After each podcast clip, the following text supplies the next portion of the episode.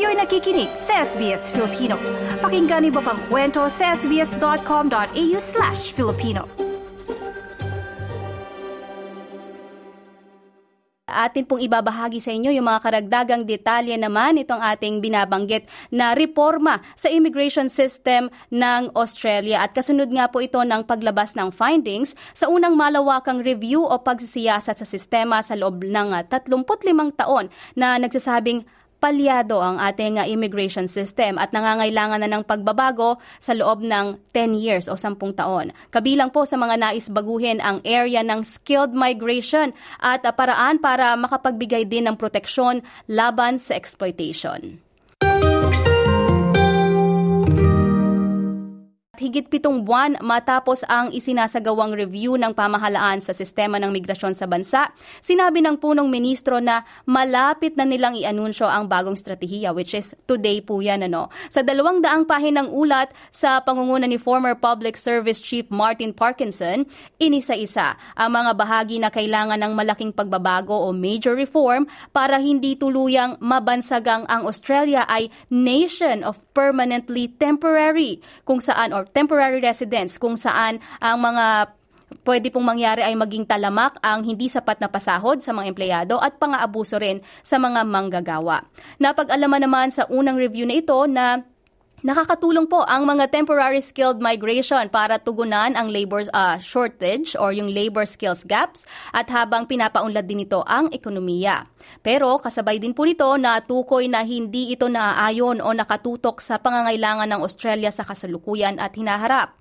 Napag-alaman din ang immigration back- backlog at lumang technology systems ng Home Affairs ay sumasalamin sa mas malalim na problema. Kaya't sinabi ni Prime Minister Anthony Albanese na ang mga findings ay makikita po sa bagong migration strategy ng pamahalaan na ilalabas ngayong araw ng lunes ikalabing isa ng Disyembre.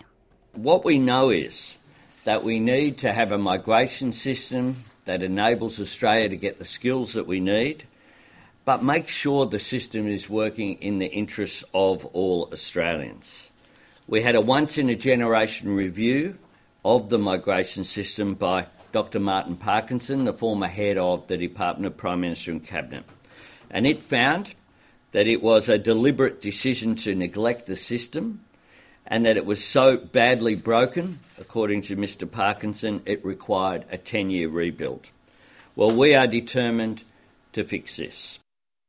Samantala, labing tatlong buwan matapos muling buksan ang borders ng Australia sa overseas arrivals, nakita na 81% ang ah, paglago ng populasyon hanggang March 23 ay nagmula sa net overseas migration. Tumaas din ang populasyon ng bansa sa 454,000 na katao dahil sa pagdagsa ng mga dumadating kumpara naman sa lumalabas ng Australia.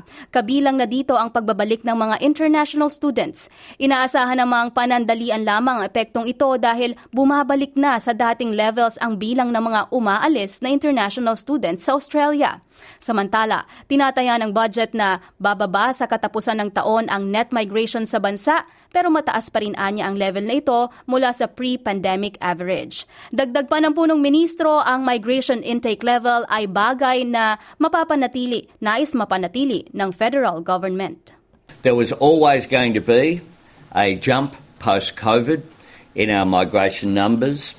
And the net figures for population are, of course, lower than that was projected to be in place by now uh, before the global pandemic ensured that our borders were shut. But what we know is that we need to have a migration system that enables Australia to get the skills that we need, but make sure the system is working in the interests of all Australians. Sinabi rin nito na natukoy ng Parkinson Review ang mga kaso ng exploitation ng migration system mula sa mga international student at gusto nilang tuldukan ito ng pamahalaan. What we have seen in the Parkinson Review and other reviews of migration indicated this.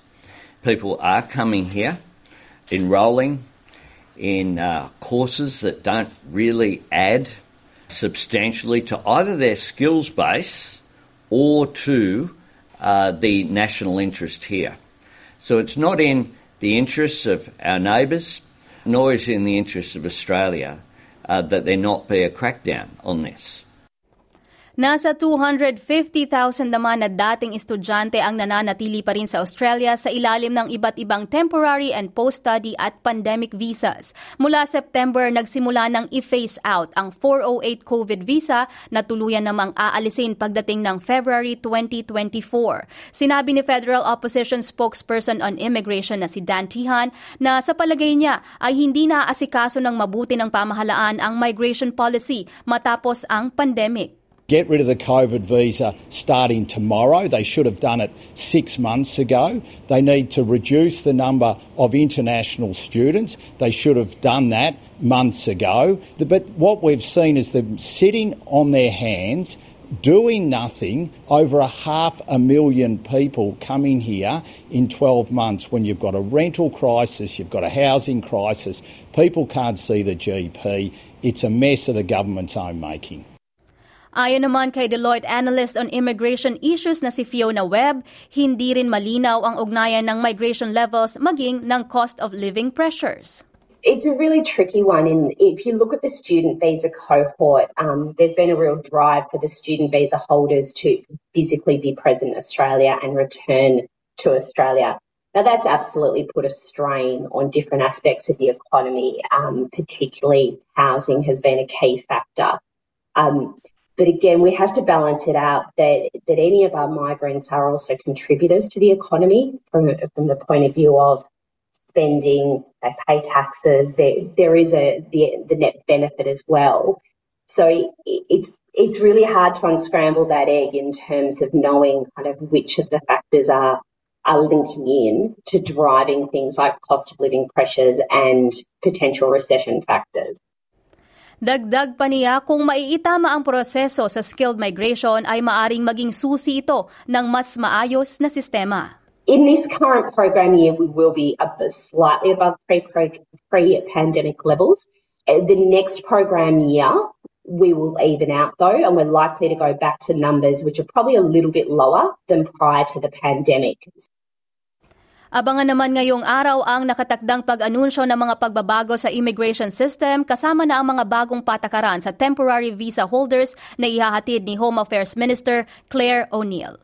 At yan ang binuong ulat ni Ruth McHugh Dillon at Biwa Kwan kasama na rin si Kat Landers para sa SBS News na isinalin sa ating wika. Nice yung bang makinig na iba pang kwento na tulad ito? Makinig sa Apple Podcast, Google Podcast, Spotify o sa iba pang podcast apps.